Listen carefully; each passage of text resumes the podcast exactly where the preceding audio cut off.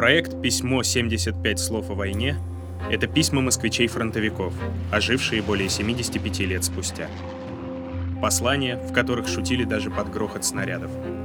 Строки, которые хранили тепло даже в сырости окопа. Слова, в которых осталась память о тех, кто не вернулся к мирной жизни.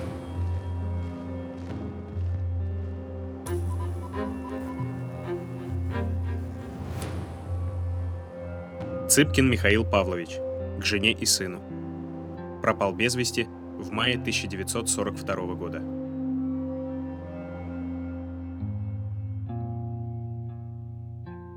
Седьмое января 1942 год.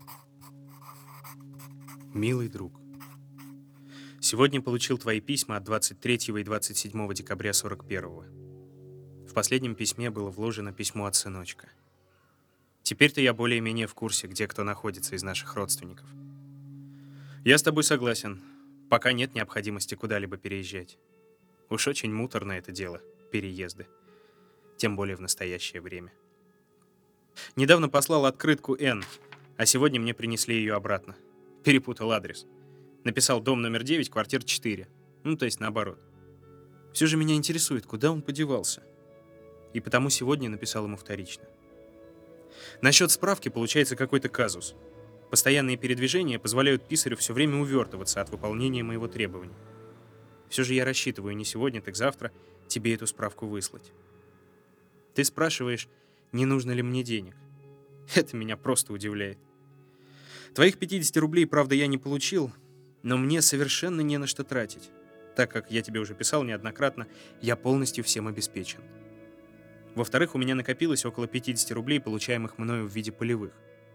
Единственное мое желание заключается в том, чтобы у тебя было столько же забот о питании и деньгах, сколько у меня. Ем сколько хочу и когда хочу.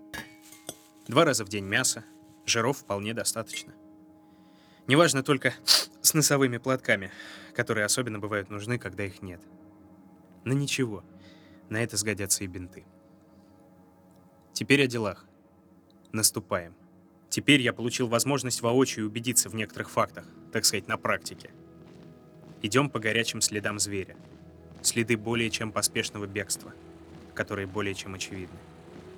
Сколько брошенных машин, вооружения и снаряжения. Диву даешься, откуда столько металла и сырья для изготовления всего, что ими брошено. Много фрицев и гансов, носы которых торчат из-под снега. Сколько их? Разодранных в клочья нашими снарядами. И валяются они, как собаки. Никто их не подбирает. Население освобожденных сел и деревень встречает нас со слезами на глазах. И от всех мы слышим одни и те же вопросы. Далеко ли отогнали немца? Население не знает, как нас принимать. Предлагают свои постели и навязываются последними из оставшихся после немцев продуктами. Немцы отчаянно мстят используют малейшую возможность, чтобы сжечь все дотла. Вместо деревень иногда встречаются одни голые трубы. Но не всегда им это удается. Наши поджимают, надо спешить. А спешить им надо, потому что если они сдаются сами, то в одном проценте из ста они могут рассчитывать на пощаду. В противном случае они истребляются, как тараканы. И сколько трусости я наблюдал у этих непобедимых чистокровных арийцев. Грязные, вшивые и голодные, они потеряли человеческий облик, не говоря уже о каком-либо человеческом достоинстве. В разговоре со мной пленный немец назвал меня комарадом, так окружившие нас бойцы его чуть было не закололи. Ну, довольно об этом. А то мог бы, кажется, писать без конца об этом. Все, о чем пишут в газетах, бледнеет перед тем, что я вижу ежедневно своими глазами. Но пока. Привет всем, особый отцу. Целую тебя и сыночка. Очень крепко. Твой Михаил.